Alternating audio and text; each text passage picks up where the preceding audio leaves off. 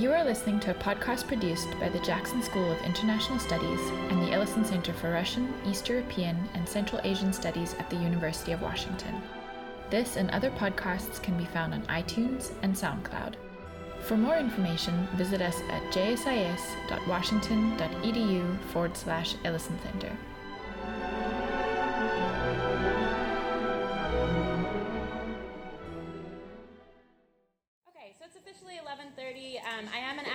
But I'll I'll break the mold of my type and try to start on time. Um, and I'll start by introducing myself so that you have a little bit of time to uh, find your seats and and get ready to go through the entire history of the Soviet Union in one hour.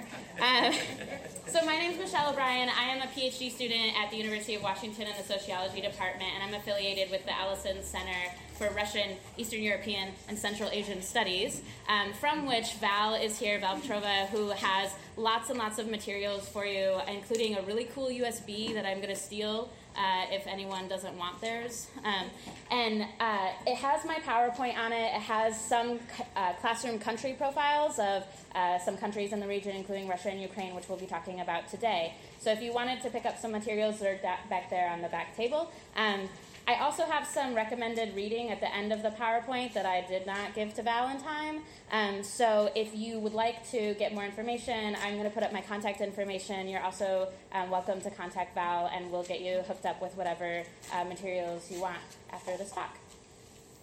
So today I'm going to be talking about the legacy of the Soviet Union in the post-Soviet space, and um, I am studying politics and migration in contemporary Russia and Central Asia. That's my sort of field.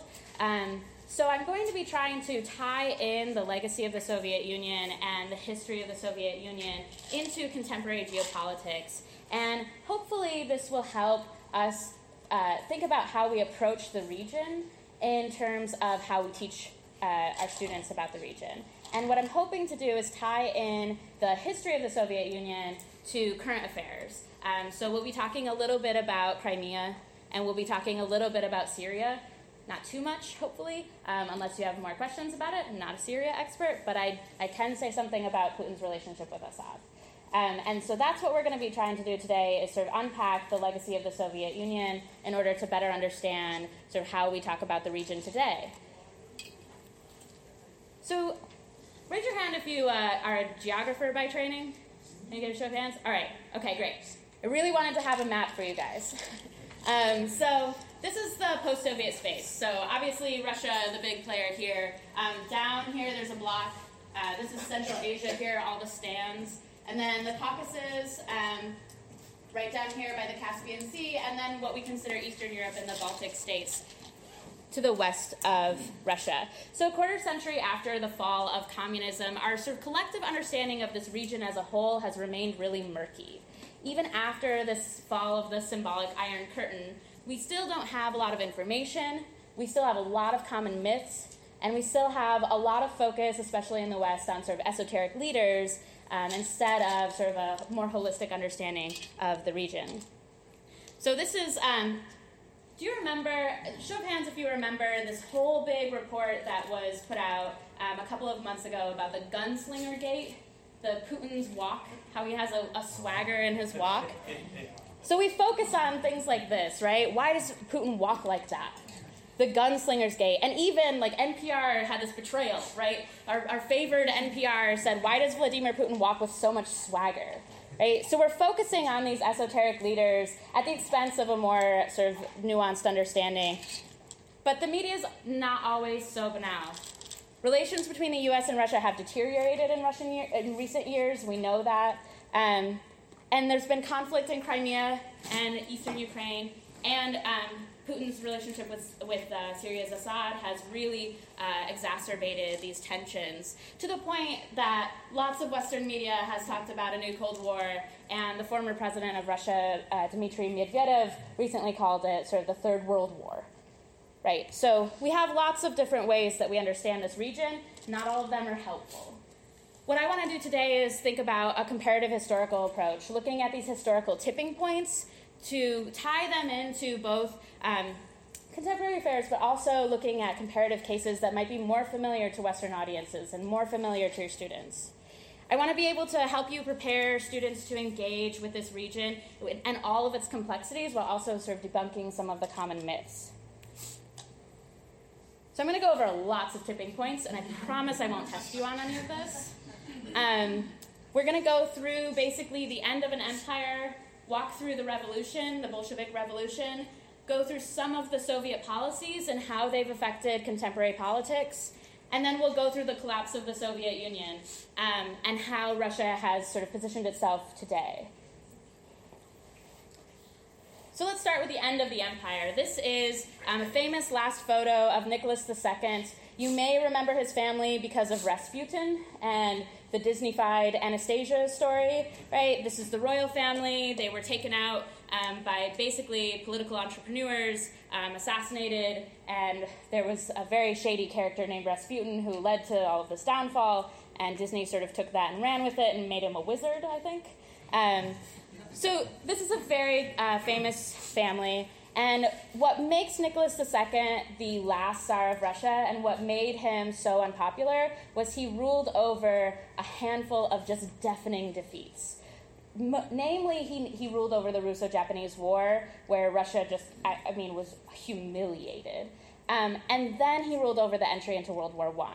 And at first, um, the entry to World War I was greeted with a lot of flag waving, a lot of national pride, this sort of swell up of national pride that often comes with entry into these big sort of um, these big sort of epic wars that sort of help you identify with your country. Um, but then there were food shortages, and then there were fuel shortages, and then lots of these grievances that had been sort of brewing under the empire started to bubble up to the top.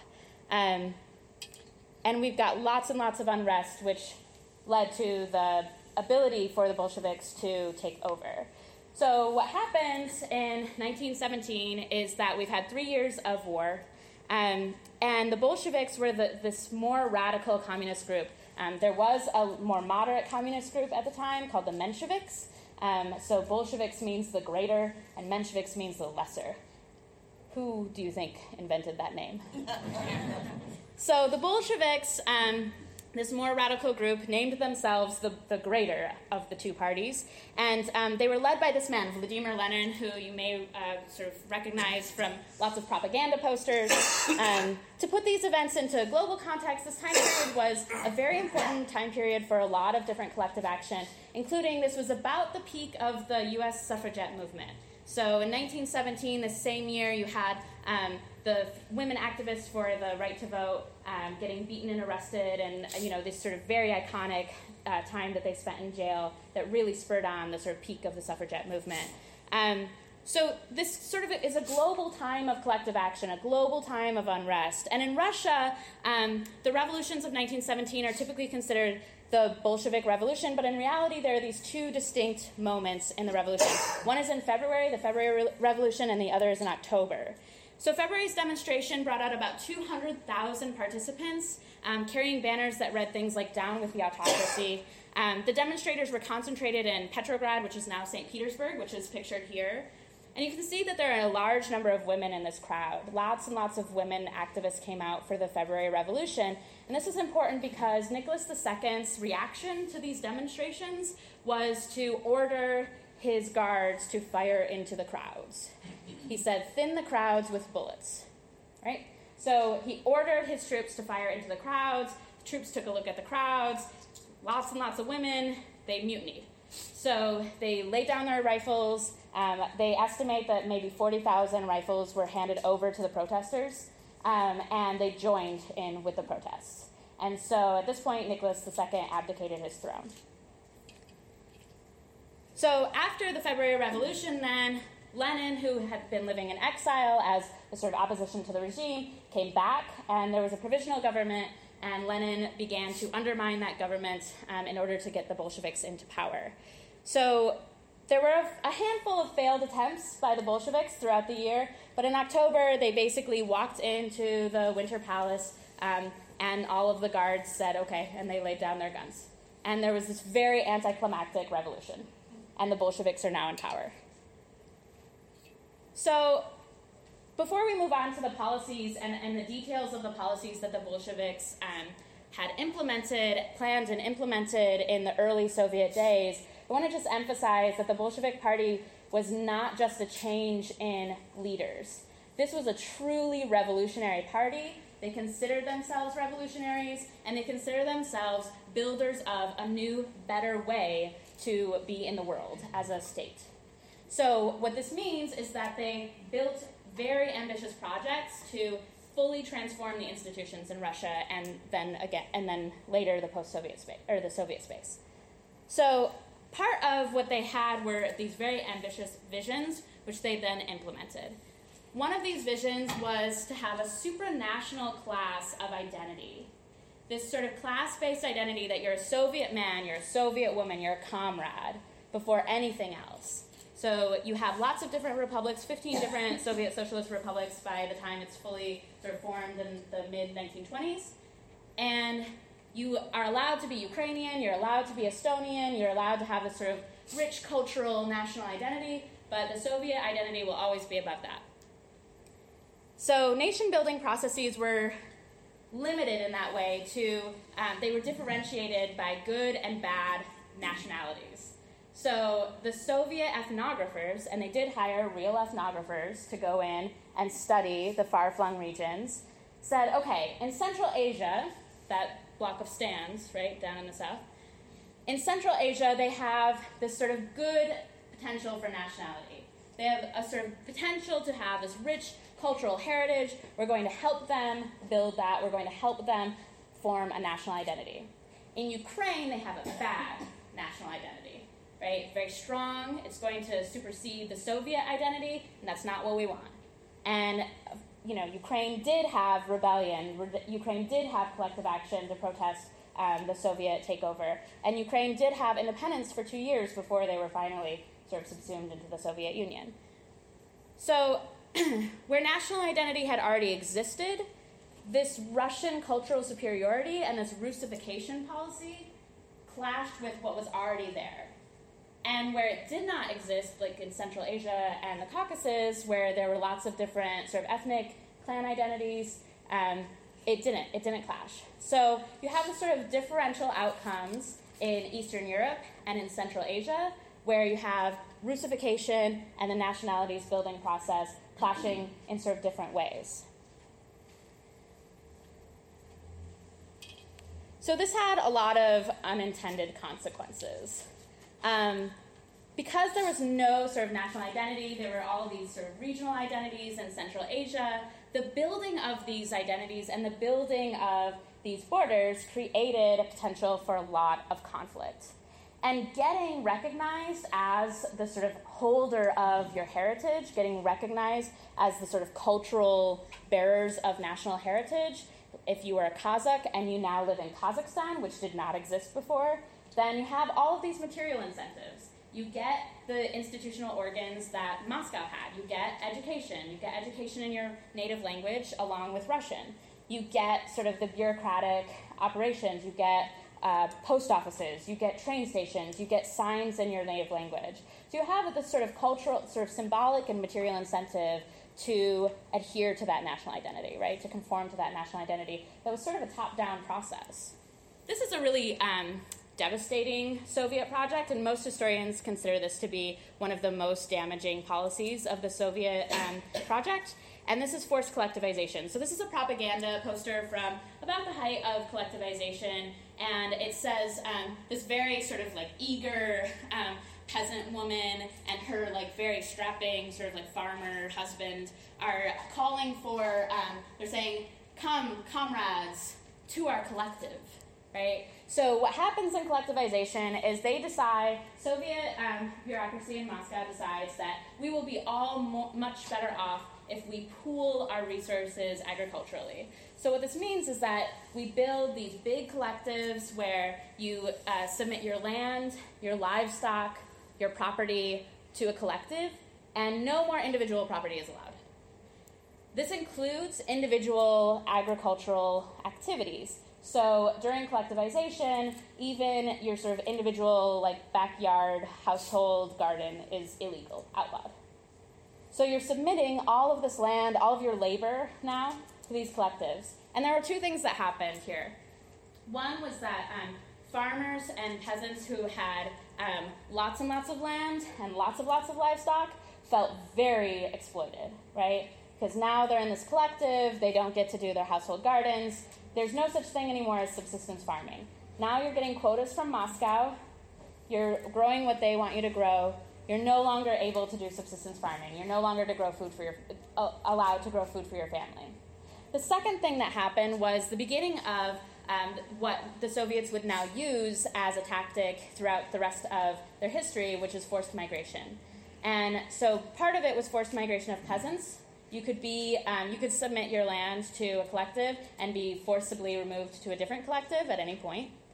Um, if you resisted, it's possible that you could be arrested and sent to the Soviet labor camp system, which uh, is called the Gulag system. Um, and there was also forced migration in a different direction, which was of loyal ethnic Russians who were sort of loyal to the communist cause to these collectives to be a sort of positive ideological role model.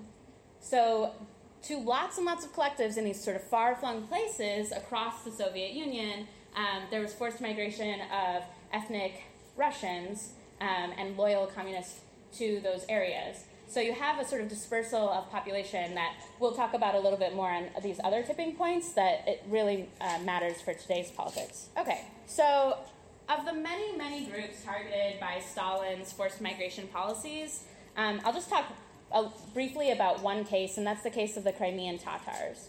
Um, so the Tatar national identity in the Russian Empire was considered a sort of modern Muslim identity with a Turkic heritage. Um, and for the most part, with some Soviet supranational identity.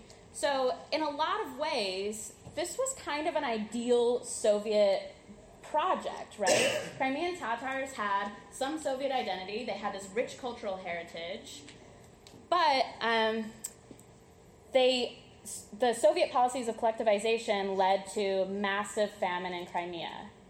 And when you have things like poverty and famine, that leads to unrest.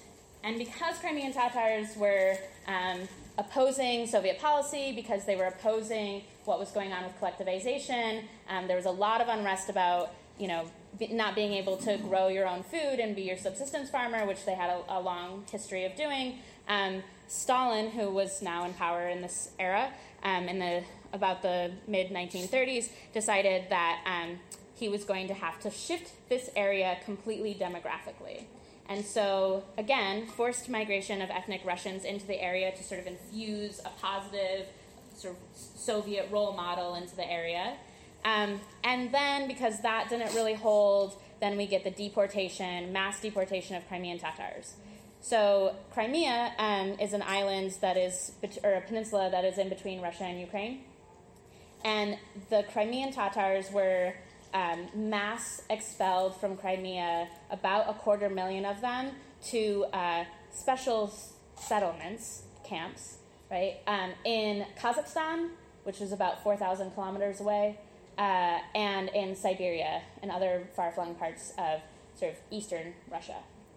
So they go from your sort of um, densely populated for the time, um, in the like with water access, access to Turkey, access to Ukraine, access to Russia, and they're forced on these trains with no air, no water, no food, and many, many, many of the quarter million uh, Crimean Tatars die on the way. Um, and it's estimated that by the end, by the time they're in these special camps, about 20% of um, the Crimean Tatars who were deported uh, died either along the journey or in the horrible camps. Um, there's a lot of eyewitness accounts about uh, that have been recorded over this t- period of time about the actual deportation of Crimean Tatars. That um, it was not well executed. That uh, people had 15 to 30 minutes to collect their belongings. And um, this was 1944, so there were a lot of people who were like, "Why bother gathering my belongings? I'm obviously going on a train to my death."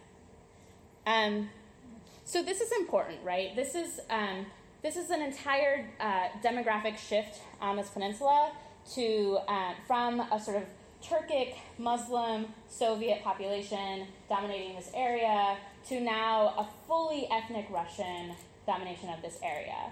And we get sort of Crimean Tatars out in Kazakhstan through the end of the Soviet Union, 1991 was the first time that they were even allowed to return to Crimea. So, in addition to the sort of horrible suffering of the Crimean Tatars, you now have this infusion of ethnic Russians that becomes important in our contemporary situation with Ukraine. So, my argument here is that we can use this tipping point, the deportation of Crimean Tatars, to understand what has unfolded in Crimea in the last few years. So, this is Crimea. This little peninsula out here. Here's Russia, Ukraine, Turkey. This is the Black Sea. Very fertile lands. Um, definitely really conducive to agriculture. Um, and it's changed hands several times in modern history, mostly between Russia and Ukraine. Um, it's also had some time as an independent republic.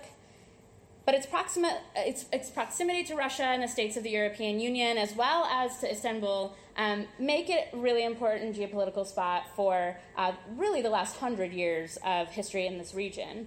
Um, its position between so its position was uh, made it sort of the site of violence in World War II. Uh, German, the German troops occupied, and Hitler had this idea of populating Eastern Europe with Germans, you know, to cleanse it. And so he occupied Crimea, and they fought back, and there was a site of, you know, sort of gruesome violence um, and resistance, which is really important.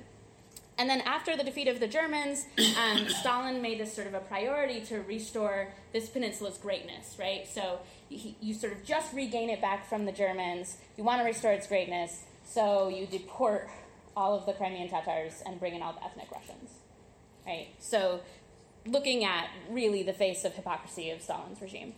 Um, so in 1954, this is after Stalin dies, um, Khrushchev comes into power in the Soviet Union. Khrushchev extremely unpopular with Russians, especially today. Um, he's one of the only Soviet leaders who is not buried in the Kremlin. Um, he's buried outside in Novodevichy in the convent, which is also really beautiful, but um, just the only leader who was not buried within the actual walls of the Kremlin.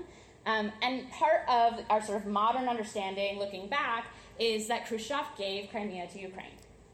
So in 1954, Khrushchev, um, Crimea was part of Russia, and Khrushchev gave sort of no ties, uh, just gave it to Ukraine. And there are a lot of different reasons that people have speculated why this happened. We don't really know for sure. Um, my favorite of these speculations is that um, he just really loved Ukraine. Khrushchev just really wanted to give them a gift, uh, so he gave them Crimea. Um, regardless, though, of the sort of reasons behind this transfer, overnight it added a million ethnic Russians to the population of Ukraine. So recall that Ukraine is one of the Soviet socialist republics that has the bad national identity, right? So you have this very strong national identity that is tied to the Ukrainian language, Ukrainian history, the sort of unique separation from Russia. Um, and now you have this infusion of a million ethnic Russians overnight like just like that, into Ukraine. So this is important. This is important for modern politics. This, this is a map of the 2010 election results and uh, ethnic linguistic makeup of Ukraine. So here's Ukraine. This little guy here is the peninsula of Crimea. Um, on this map, this is the percent of the population in these districts with um, Russian as the native language. So light colors are less than 20%, dark colors are over 50% you can see that Crimea, over half are sort of ethnically identified as Russians or use Russian as a native language, and that holds for most of eastern Ukraine, which are the sites of contestation now. And, sorry, I said I was going to come to this side. Here are the presidential election results for 2010. Tymoshenko is in red. That is the pro EU and pro sort of Ukrainian nationalist presidential candidate. And Yanukovych is the pro Russian, anti EU presidential candidate. And what happens in 2010 is you get these elections that are contested. The um, Yanukovych wins, the Russian aligned uh, president wins. And he, um, the series of events that happens after he wins leads to Euromaidan. Um, can I get a show of hands if you've heard that Euromaidan? Okay, cool. Um, so what happens here is that Yanukovych wins, He's aligned with Russia. Um, his policies are aligned with Russia. He, de- um, he shuts down the process of Ukraine uh, applying to and entering the European Union. He shuts that down. So he instead takes a bailout from Russia. And there is hell to pay, right? So you have this huge explosion, and Euromaidan explodes, protests in Kiev, uh, tires set on fire. You saw the scenes, right, in the news. Devastating sort of property damage, riots. People were absolutely insanely upset.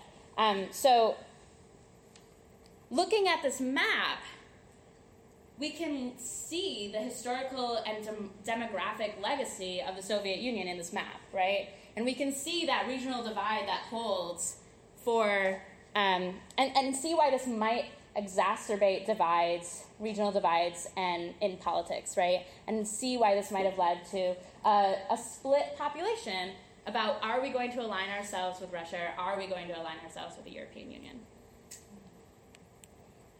So here's a scene from the front of an administrative building in Donetsk in eastern Ukraine, where pro Russian protesters are removing the blue and yellow flag, that's the Ukrainian flag, um, and they're, they're replacing it with the white, blue, and red Russian flag. So, reports of Russian troops and planted activists definitely widely circulated, um, but in March 2014, a referendum was held, and Crimean residents overwhelmingly voted to join Russia. Um, even though we have a lot of ideas about sort of the influx of Russian influences, of sort of planted Russian activists, certainly we have photographic evidence of Russian tanks um, at this time in eastern Ukraine. Uh, most independent observers uh, did say that the election, the referendum, was sort of a free and fair process.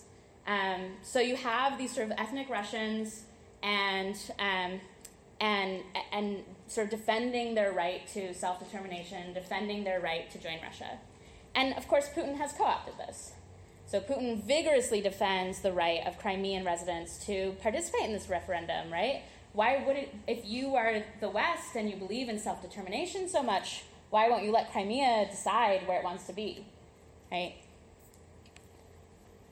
Okay, so we'll rewind a little bit and go back into the Soviet Union now. I want to talk a little bit about Gorbachev.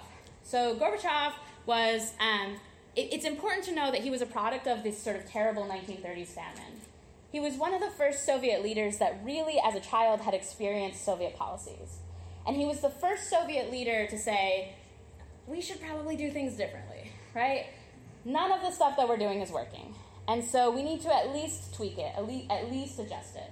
He was the first leader to criticize the economic policy, the first leader to criticize the sort of um, central command economy, the central planned economy. Um, and he acknowledged, openly acknowledged, the stagnation of both the Communist Party and the Russian economy. So he wanted to save socialism. And I, I want to be really clear here Gorbachev was not a revolutionary.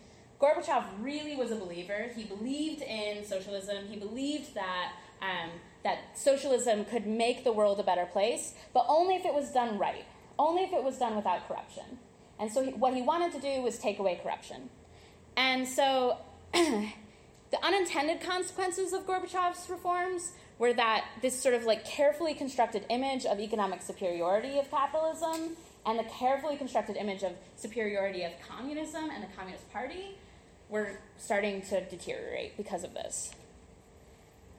So there were two reform efforts that Gorbachev made, and the first one I'll talk about is perestroika. So, perestroika was the economic restructuring to try to restructure the sluggish Soviet economy. So, Gorbachev attempted to do this by implementing reforms that would eliminate corruption and the, the sort of bottlenecks that seemed to stem from this corruption and from the central planning system. So, recall that um, the Soviet economy at this point is basically based on in Moscow, a bunch of economists decide what you're going to grow on your collective, right? And they give you a quota of what you're going to grow. Uh, we don't care if you have a drought. We don't care if you have extra, right? We're just going to give you a quota of what you have to meet. And this was true for basically every single aspect of the Russian economy, of the Soviet economy, is that you had quotas for cotton in Central Asia, you had quotas for textiles that you'd make in a factory in St. Petersburg.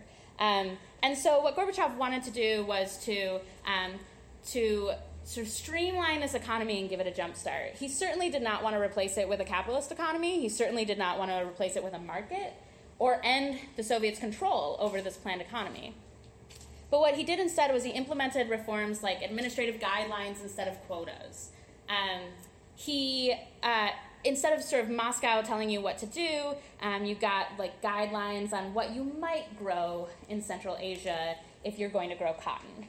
Um, so a little relaxation, but certainly nothing revolutionary. Um, and then you were allowed to uh, have private ownership, and this was revolutionary. So you were allowed to have now private ownership of firms. You're allowed to have foreign investment, which was extremely radical for the time. Um, if you remember the sort of Iron Curtain and the um, the inability to even have dialogue, right, between the East and the West, the ability to have foreign investment was extremely radical. Okay, but um, they didn't work. And if anything, uh, these reforms actually just added administrative layers onto the system and allowed for more points of corruption so if perestroika then was the economic component of the reform package that Gorbachev pushed. Glasnost was this sort of socio-political component of it. Um, Glasnost, or openness, uh, that's what the word means in Russian, had one overarching goal, and this was increased government transparency. Um, so this really did work. this worked a lot. Um, this worked in really unintended ways. What this did was create space for civil society. So you were allowed to now have different parties other than the Communist Party, which had not been allowed since Lenin's time. Um, this was a real avenue in which you could criticize the governance of the Soviet Union. Um, censorship in the media relaxed, which is something that, um, that was really unexpected. And this leads to the sort of next tipping point as the sort of unintended consequence of creating space for civil society and creating space for opposition in which you have revolutions. So, this growing economic discontent because perestroika didn't work. So, you have this growing economic discontent, economic reforms don't hold, but the civil society reforms really do hold. And so, this combination, primarily as you see here in Eastern Europe and not um, over here in the Caucasus or Central Asia, you get mobilization. So, you have lots of hot spots. Um, the newfound ability to publicly demonstrate, and hundreds of thousands of people take to the street in East Germany, um, in Poland, in Czechoslovakia, Hungary, Romania, and Bulgaria. Um, the Berlin Wall falls, right, in 89. Um, statues of Lenin are removed from across Eastern Europe, and in some cases, um, uh, in Central Asia, they just take the statues of Lenin and they move them and they just lie them down in a field, and you can still go and see them today and people do. They go and see these like weird tourist attractions of like dead Lenin, uh, which is maybe not as strange as Lenin's mausoleum in Moscow in Red Square, where you can actually go see dead Lenin, um, which is very strange. Uh, so, so yeah, Lenin himself was not removed from Red Square. He's still there today. You can stand in line and pay a lot of money to go see him. Um, but but Lenin statues are removed, right? And so um, across Eastern Europe, uh, there are very iconic images, right, of people pulling down Lenin statues, and um, and this was a, a, moment of optimism for the U.S. and for the West. This was a moment of optimism that our way was winning, right? Our way, democracy, this openness. You know, maybe they would even have market economies, right? We had this moment of extreme optimism for this region. Um, including so there's also fences along the border uh, along the border here between Austria and Hungary, and um, the story there for these fences is that residents came in, um, hundreds of thousands of people, and they chopped up the fences with scissors, which I think is really remarkable. They just were like, we're done. So we now we have exchange of information between the East and the West for the first time in about 70 years. Um, we have all of this mobilization, and of course, this leads to the collapse of the Soviet Union. Of course. And, you know, honestly, we talk about this as the collapse of the Soviet Union, and it really was an implosion. Um, there was a coup, there were um, some failed coup attempts before uh, the basically the old Soviet guys in charge just said, okay, oh, we're done. We don't want to do this anymore. And, and really, it, it had the potential to be this explosive, um, you know, explosion of the Soviet Union, but, but it really, in the end, imploded. Um, and I, a lot has been written on the actual mechanisms behind the collapse, and I won't go into it here, but I do recommend some further reading if you're interested. Um, there's some really good reading about why that happened and the sort of political actors that were involved. Um, but the outcome of the collapse then was this sort of overnight independence from Moscow for many of these republics. Um, some of the republics went towards democratization. They, they really fulfilled the sort of US and Western hope of you know, going more towards the West, going more towards the European Union, going more towards democracy. And very quietly, Central Asia went towards autocracy and did not go towards democracy, and basically the leaders there started consolidating their power. Um, what this also did was it created overnight pockets of ethnic Russians. Recall all of that forced migration that had been going on for generations. So now you have pockets of ethnic Russians who are now not only minorities, but potentially uh, exploited and discriminated against minorities because of the relationship between Russia and the other Soviet socialist republics. And this plight of ethnic Russians abroad after the collapse of the Soviet Union was a point around which Russian nationalists began to organize. So this, um, this is one of my subjects of study. This is Vladimir Zhirinovsky. Um, he is a Russian nationalist from the, he's the leader of the Liberal Democratic Party of Russia, which is nothing like it sounds. Um, they're super xenophobic. They, um, they want to defend the land borders of Russia, which is like the longest land border in the world. And um, they want to build fences, which does that sound familiar to us from U.S. politics right now? Um, so this is uh, Zhirinovsky. He's pointing on this billboard in Moscow, uh, and he's saying LDPR for ethnic Russians. So not not the nicest guy, and he dresses up in like military garb in debates and accuses the other men in the debates of not being fertile. So it really, honestly, this he's he's the predecessor of what we have going on today in a lot of ways. Um, but what, so what's happening then is this sort of like radical Russian nationalism arises. Vladimir Zhirinovsky, by the way, uh, came in third in the presidential election in 1993. So two years after the collapse, you start having this very radical Russian nationalism um, arising and, and doing well. Um, and this party still exists today. Uh, Zhirinovsky still goes into the parliament in his general's outfit and still accuses people of not being able to reproduce somehow. And it's still this very much like machismo nationalism um, that's very uh, nasty. And this used to be very radical for Russia. This used to be, you know, Zhirinovsky used to be the sort of clown that you would make fun of in Russian politics because he's so radical. And his platform has not changed. I've done an analysis of it. It has not changed over the last 15 years. It has not changed at all. And the one of the primary tenets of this policy, it, of this political platform, is to defend ethnic Russians. And Putin co-opted it. He co-opted it for Crimea, right? You want to defend ethnic Russians who are being exploited abroad. You want to defend your national people, right? The people who share that connection with you you annex Crimea. So this former nationalist sort of radical platform is being co-opted into the administration, into Putin's administration, as a pretext for, for war, right?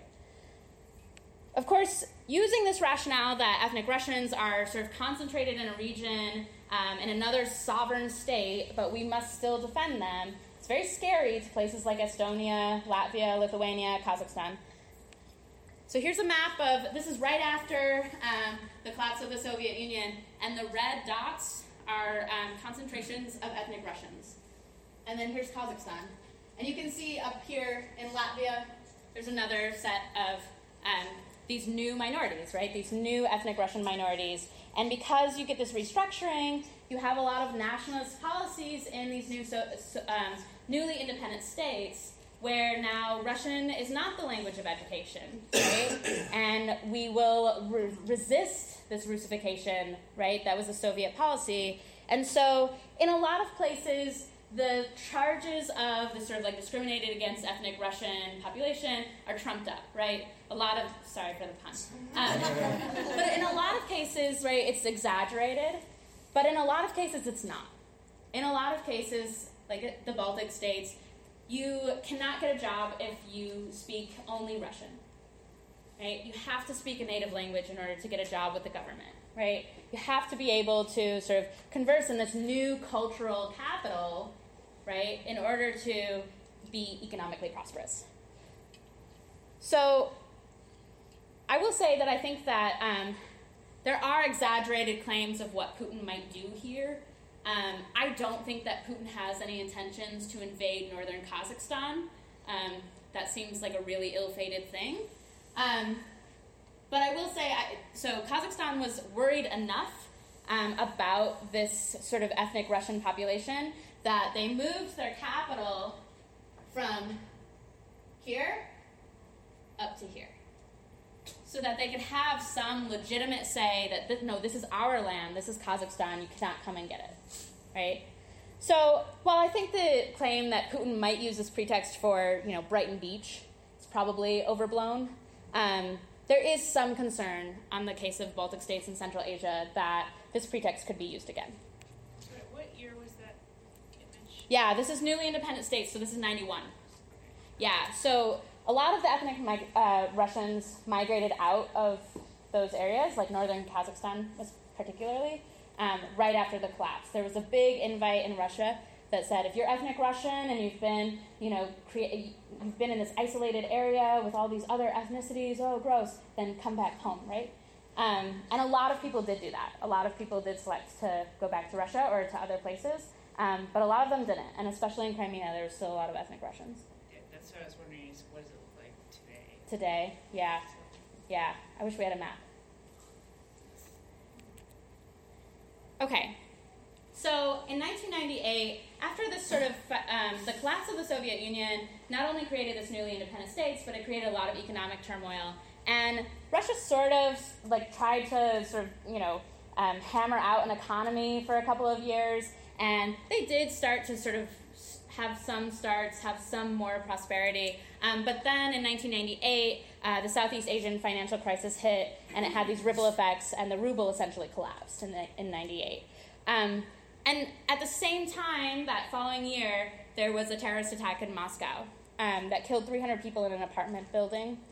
And um, the administration blamed it on Chechen uh, radicals. So these are um, typically Islamic people from, Chech- from Chechnya, um, which is in the Caucasus. And, uh, and so we don't know what actually happened, but this was the story. And because of this, um, and because of the economic turmoil, uh, the administration starts pivoting towards national security as the rhetoric, as the sort of purpose of the state. So no longer, there's no longer even really a pretext of building towards democracy or building towards an open society. Now we're really just worried about a secure, stable Russia. Um, and, and that has held. That has held. That's certainly a holdover that Putin has uh, used. Okay, so alongside this sort of dramatic renewal of nationalism and this public discourse of national security, something very unexpected happened in 2012. And that was that Russia became the second largest migrant destination in the world, behind us, behind the US. So, um, Russia had never really before been a migrant destination. It had never really been, before been a migrant sender. So it has this very new relationship with migration. And particularly, these are not the ethnic Russians, right? These are not the Russians moving back to their homeland. Now we're getting Central Asian Caucasus, um, and the people from the North Caucasus moving in as labor migrants and doing this temporary migration. Um, and and part of the reason that we get this sort of tie, this migration pattern, is because the Soviet legacy was not only sort of cultural, historical, symbolic, or even economic, it was also physical, right? How do you get all of those people back and forth through the Soviet socialist republics? You build trains, you build railroads, right? So it's pretty easy to get from Central Asia to Moscow, whereas it's not actually that easy to get to Iran, which is very close, right? You have to get lots of trains, it's very difficult, convoluted. So it's easy to go to Russia. You probably have studied the Russian language, and you can expect to make much more in wages, um, even if you got a job in somewhere, say, like Tajikistan. Uh, if you have a wage job, your wages are going to be way lower in Tajikistan than um, they would be in Russia. So the bulk of the migrants then to Russia, making them the second largest destination, um, are from Central Asia and the North Caucasus, and some others from different parts of the former Soviet Union. So that Russia has become a migrant destination for so many different ethnic groups is now a big sticking point for Russian nationalists, right? So they believe that not only should the borders be secured, but they also believe that Russia is the last Christian outpost for this sort of encroaching Islamic culture, right? So you have Central Asia, which is predominantly Muslim. You have South Asia, you have Afghanistan, Pakistan, Iran, Iraq, right? All of these are in the sort of neighborhood of Russia. And the radical Russian nationalists of today believe that they are this last Christian outpost that's going to defend the rest of the world from this encroaching sort of Muslim culture, right? Um, violence against migrants is not uncommon. Um, and raids are becoming increasing, increasingly a tactic used by the Federal Migration Service, who are pictured here. Um, the immigration control going through like a kiosk, which is a pretty common place that you might find migrant labor. And that shouldn't be unfamiliar to those of us in the room who follow sort of um, migration news in the United States, where we have ICE raids and detention centers, right, and hostilities towards migrants. Um, this is happening in Russia. This is happening in Europe right?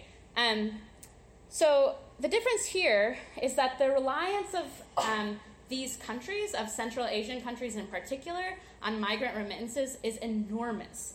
Tajikistan's GDP is constituted, 50% of their GDP is constituted by migrant remittances. And for Kyrgyzstan, that number is 30%. So half of the GDP in Tajikistan, 30% of the GDP in uh, Kazakhstan. Can anyone guess what the constitution is of Mexico's GDP, migrant remittances? What do you think? Yeah. I guess 20%. 20%? Who else has a guess? 15? Anybody else? Five. Five? Anybody else? 2%. Two. So imagine, right, we have a sort of geopolitical relationship with Mexico that has a lot of components of sort of thinking about migration, labor migration, how do we, you know, deal with undocumented labor and how do we how do we deal with family reunification and all of this. Imagine you're Tajikistan. Half your GDP is made up of migrant remittances. How do you deal with that? You can never oppose Russia. Right? It creates this geopolitical power balance where Russia still has a hold over these countries because if they shut down that migration channel, which they have many times, the countries suffer, right? Okay. So I'm going to end a little bit early so that um, I leave a lot of time for questions because I know I've covered a lot. But I just wanted to conclude with um, first of all, this photo of Putin, which I really love, which is Putin sort of like gazing out onto his empire, which reminds me a lot of The Lion King for some reason. All these areas, right? So I, I want to just conclude with this idea that when we're talking about contemporary politics in Russia and we're talking about sort of current affairs, um, it's really difficult to divorce that from the Soviet legacy. The Soviet legacy was not just you know several generations under some additional set of rules. Right? The Soviet legacy was very was transformative. It transformed institutions. It transformed the demographic makeup of an entire region, not just one country, but an entire region. It, they moved populations so often that it was hard to keep track of, right?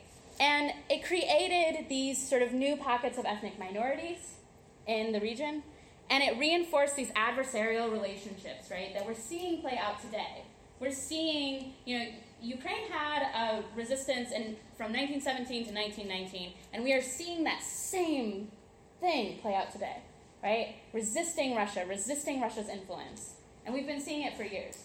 And part of it is the Soviet legacy. Part of it is this idea that there was a revolution that transformed every experience, right? Your sort of everyday life experience, your institutional experience, your experience with bureaucracy, where people lived, how they lived, right? So divorcing our conversation about Crimea from the Soviet history of Crimea, or divorcing the sort of idea of um, Putin's response to the crisis in Syria from our legacy with Islam in the Soviet Union, right? Our legacy of Islam in the last 25 years um, is it's taking only a, a piece of the pie and not really taking that holistic approach, right?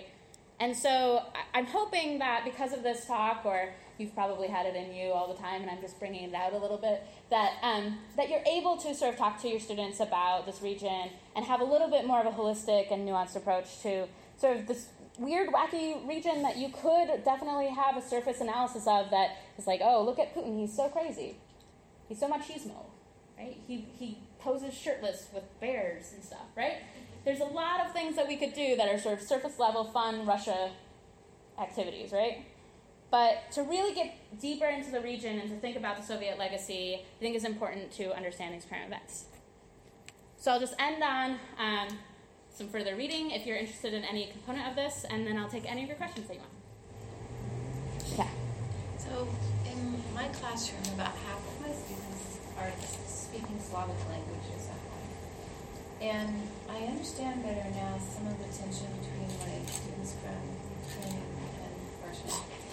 I really wonder still, I don't understand why so many students and so many families have come to settle in our area. I don't understand. It's a religious freedom issue, from what I understand, but I don't, get it. So Slavic uh, migration in general to the United States. To, well, in our area is, a, is a place where people have come and, and we have Slavic churches all over, and Okay. I know that it's an Orthodox Right. uh, something, but why? What, what drove them away? Sure. So one of the things that I will say is that when you start getting um, in migration theory, we typically typically talk about the the start of a migration stream as pioneers. So pioneers will come and maybe build the Orthodox Church, right? And then you know that there's a Slavic community in that area, and you have these network connections that say, "Hey, I got a job in Bellevue or wherever," right? And so I, I'm going to follow my cousin, or I'm going to follow my dad's friend, or I'm going to follow whoever. And you get this sort of cumulative migration experience where, um, where more and more people migrate, and they may not be sort of proc- like there may not be actual push factors right now um, for that individual, but maybe they're following a sort of more optimistic, like I could go and still have my church and still have my like Slavic identity, but have like better wages and have you know better sort of freedom of the press and say whatever I want, right? And so there, there definitely are push factors in, in Eastern Europe and Russia now. Um, I mean, politics is not great in Russia. If you're LGBT, if you're foreigner, you're not ethnically Russian, I mean, politics are not great on everyday politics, right? Lots of hate crimes and vandalism. lo- Still lots of anti-Semitism in Russia for sure, um, anti-Western. So, yeah, I'm not sure about like your specific region, but you know, once you get established Slavic communities or established any communities, I get that. I Easy thought to maybe there migrate, was some push thing that you used Yeah, to say maybe. push that I didn't know. So yeah, maybe. thank you. Yeah. My question is, what is the um, population breakdown of that map that you gave us of Ukraine? You were showing that um, the split between there and where it was. Um, what is the general population? Oh, like the numbers? Yeah, for being because it looks like that geographically the area that is pro, um, I don't know, European alliance This one is bigger, bigger. than the other. Yeah. So what is the demographic? And it has Kiev, right? So it definitely has the capital city, it has Kiev, and there are lots of population centers around. I'm not sure about the actual numbers, um, but certainly, yeah, you can see that there must be, uh, there are like population centers across, across eastern Ukraine. Um, um, Are there more on this side than there are on the other side? yeah, I mean, Western Ukraine is a little bit more rural, right? So when you when you get past Kiev, like out here, this starts to become a little bit more rural. I'm not sure about the numbers though, like specifically. Off the top of my head. We can look it up though. I love. Okay. Okay. Could you talk about the, the Syria? Sure. Yeah. Um, anything specific? Well, you, you had mentioned that you were going to talk about Putin and Assad. Okay. So, um, so my comments don't represent the um, Jackson School of International Studies, um, but so my, here's my take on it: Putin and Assad. So, because Russia considers itself as this sort of like last Christian outpost, and because there's a proximity there to Syria that we don't have, um, and that actually most of Western Europe doesn't have, um, there are a couple of options for Putin in Syria. Putin could align with NATO forces, uh, which he hates, despises NATO, um, and and and classify the violent actors. Right? They're, remember that they're political actors, and that in war, like we create the sides. Right? Like we sort of construct the groups um, as we see fit. So there are rebels. There's the state. There are terrorist groups, um, and who you sort of um, decide is on like your side is certainly like a political act, right?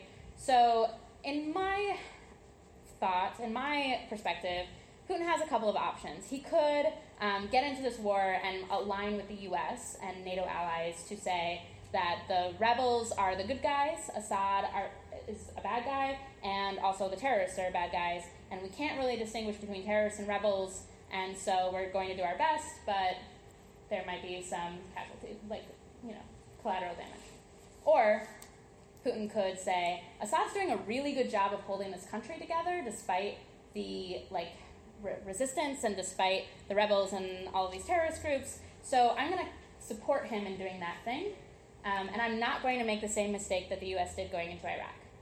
Right? So I'm not going to um, take human rights as a pretext, oust some leader that's keeping together a country, and then watch it deteriorate into these sort of cells that are now prone to terrorist activity. So I think in some ways Putin had to make the decision between do you want human rights violations addressed, which is a little hypocritical if he takes that position, right? Or do you want security and stability? And when we look at Putin's entire administration and the rhetoric that he has been using, I don't think it's a surprise that he went for security and stability. And and for him, I think the rebels are part of the terrorism problem, right? And and for him, rebellion is not a positive thing. Democratization is full of conflict, and he doesn't want to see that in, in the region. So, yeah. Does that help? Okay. kind of along the same Yeah. line, I mean, do you feel that um, perhaps Putin's actions are to guarantee um, influence in the region as well as access to the seaport there, as well as a ready-made customer for Russian-made weapons? I mean, all of those sound like really good ideas if they're his ideas, right? I, I- think that there's lots of historical precedents for Russia um, taking, invading a country or taking the side of some autocratic leader because it's strategic for them in the future. Yeah, I, I certainly don't think, I mean, I've, I've been in classrooms where students have asked me if Putin's a madman and if he's like this irrational actor who is like just invading Crimea willy nilly. No way. He's way more dangerous than that. Super strategic, super smart. Yeah. So, kind of in that same order, what's the status of eastern? The status of eastern Ukraine now, um, you know, the, the status of eastern Ukraine is basically unrest, um, like a really stable unrest, right? So, um, eastern Ukraine is not part of Russia. Um, I don't know what, I, I- I can't really look into that, you know, that, what are these crystal, oh, crystal balls? Uh, I can't really look into a crystal ball and say, like, this is what I think Putin is going to do. Um, I wish I could. I'd, you know, be a really famous academic. Um, but I, you know, I don't know what's going to happen with Eastern Ukraine. A, a couple of years ago, I gave a talk on Russia to some of my students at UW, and I was asked if, you know, in the next five years we would see Crimea on the map as part of Russia or part of Ukraine. And you know, I answered, I was like, it's going to be part of Ukraine. I don't see Russia taking it, and I was really wrong. It Really, just really seems wrong. like, like since the, the airliner really backed off, but have they really backed off, or is it still Yeah. a little bit more subtle? Yeah, and you know the the problem with studying sort of contemporary politics is that like some of that stuff you have to wait to see, and some of that stuff we're gonna have to wait to see like, you know, is WikiLeaks gonna release something that's helpful? Because I don't think we're getting the information. Certainly, we're not getting the information that people have on the ground. So yeah. I have a question related to the same thing then. What is their political cycle? Do they, how long before their next Oh. elections? And is this a stability that's artificial, that's here because of the alliance with um, Russia currently? Or is it something that could creep back up? How, Do you mean Ukraine's election yeah, cycle? how, how um, st- stable is that? I mean, Ukraine has had its share of like revolutions and coups and you know political unrest um, for you know the last 25 years, really. Um, I don't. I think that Ukraine is fairly stable in terms of they're not getting revolutions on the scale of like a Bolshevik revolution. They're not getting like transformative political power changes, but they certainly they certainly cycle through, right? They certainly have like you know because they're in this weird place. They're in this weird place between East and West, and they've for so long been exploited by Russia. And you know there's lots and lots of stories of like Russia cutting off their gas pipeline. I mean Russia can cut off the power to Ukraine at any time, and they have. And so they're like under the shadow and the thumb of Russia, and they're in this weird place of, you know, trying to decide are we going to be Western or Eastern? And they're in this buffer zone, right? And they're important to a lot of different geopolitical actors. So I think they're going to continue being in this position for a really long time. I think it's sort of, it's, it's like almost like a geography problem, right? I think I think they're going to be in this position for a long time. Yeah. Let me go here and then I'll, I'll get you again. Can you uh, comment at all about um, like Kazakhstan and Nazarbayev and this like I feel like we kind of ignore Central Asia constantly, but they're we're also looking at the natural resources and the relationship with Russia. Yeah. Like your your views on Yeah, thank you for asking that question. Central Asia is Yeah. my thing. Yeah. Um, yeah, okay. So Central Asia is like is of way more geopolitical importance than we give it as like the State Department gives it or Why do we as ignore it? That's my big question. Why do we ignore it? why do we ignore it? Okay. Um, I think the diplomatic response is that like we don't have the resources, the popular support, or the proximity to run like intervention in Central Asia. And I think that as recently as 2015, the State Department has really talked about more about um, helping Central Asian countries move on their own towards economic reform and human rights um, and, and fixing human rights violations. Um, it used to be that we wanted like that democratic intervention. We want we sent in experts to Central Asia, and we were like, "Here's how you run an election, and here's how you do all of this civil society stuff." And they were like, "Okay, but we need food, right?" So like I I think that you know part of the economic um, reasons that you get autocracy is because you're a poor country with few resources, and you get things like oil money, and you get things like natural resource money, natural gas money, and it all flows through like one family and they consolidate power, right? Um, so I would say that yeah, Central Asia is of real importance. It's of real importance to me. It's of real importance to a lot of different political actors in the region, particularly now China, Iran, Russia. Um, and it certainly is on the radar for the State Department um, in terms of, I mean, as I've heard. Uh, but yeah, we've really like pared down how much we talk about. This is kind of silent, creeping kind of like we're all of a sudden, oh, Central Asia is now in the news. Now we're now just realizing it. You know, I like for my own selfish reasons, I wish yes, but I don't actually